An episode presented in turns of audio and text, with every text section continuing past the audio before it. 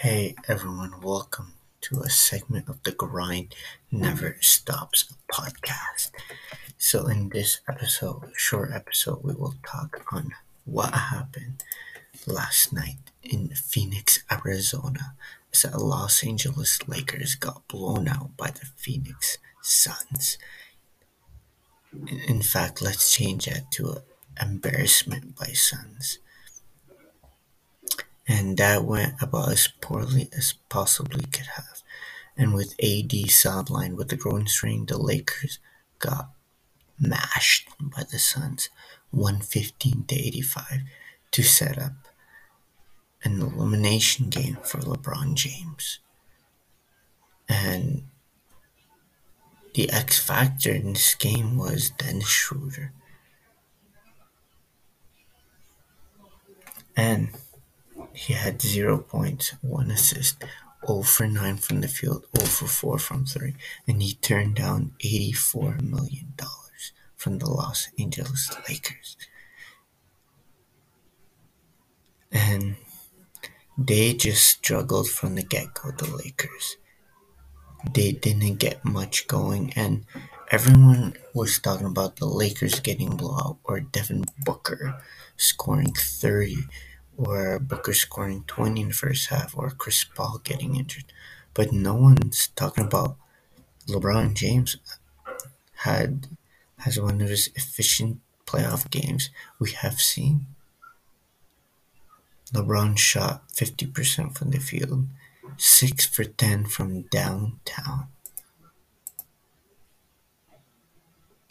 And I don't I I think that not playing Montrezl Harrell not playing Horton Tucker is a bad news for the Lakers. And you might see Frank Vogel gone after this season if they lose game six at the Staples Center. And you should have started Marc Gasol over Andre Drummond. You should have started Kyle Kuzma over Morris. And you should have had Caldwell Pope off the bench because he's coming off an injury and have Talen Horton Tucker. And Dennis Schroeder had his worst games in his career. He had zero points, four rebounds, and one assist in a playoff game. And that can't cut it. And everyone's talking about the Lakers losing, but they're not talking about how Montrezl Harrell is not being used properly or THT. And yes, AD is not played, and the Lakers are used to having their full core. But LeBron James missed 30 games this season. Anthony Davis missed 40 games. Everyone has missed games, but Frank Vogel needs to do better decisions on the floor.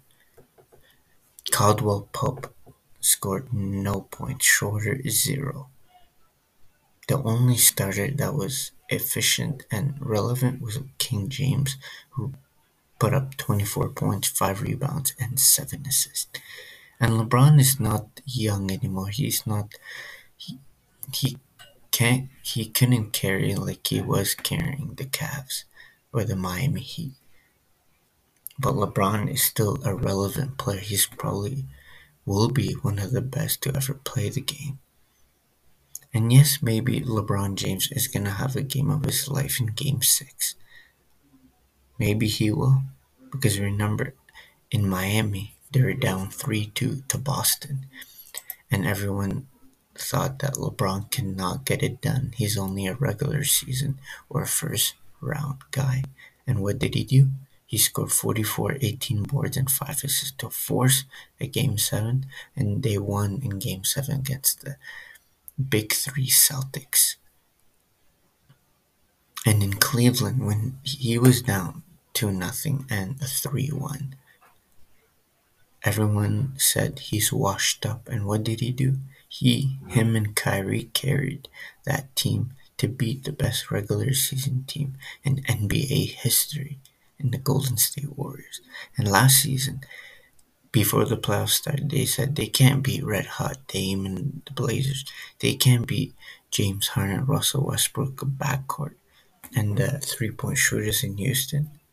they can't beat Nikola Jokic and Jamal Murray, and they obviously cannot get past Jimmy Butler and Jae Crowder and Bam Adebayo. And what happened? He always wins against against his critics and haters. So you will wait and see what will happen in game six.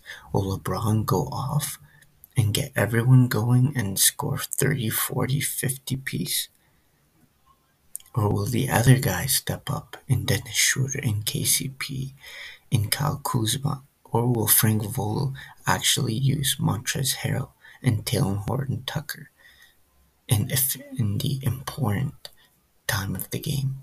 Because that was the problem. They were down by 10.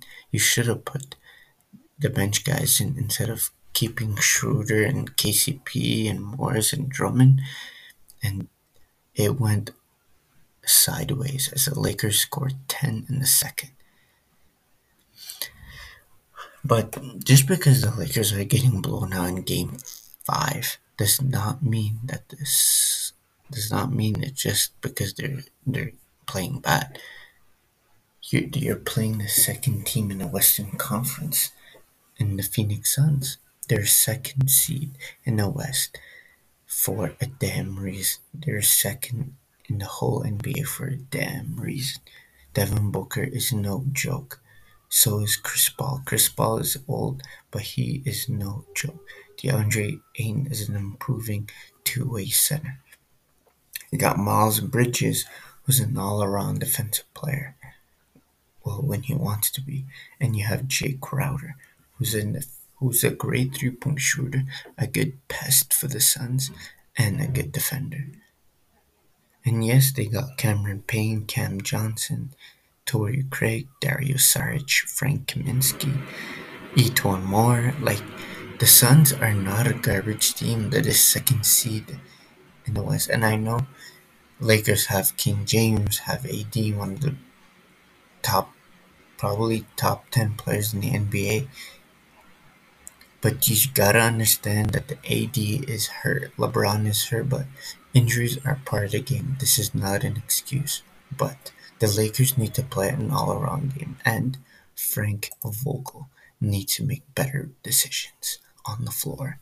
But make sure to tune in to the Lakers and the Suns for Game 6 at the Staples Center tomorrow at 9.30 Eastern Time as the Suns are looking to advance while the Lakers are trying to force a Game 7 in Phoenix. Thanks for tuning in to this recap and preview for the Game 6 between the Lakers and the Phoenix Suns.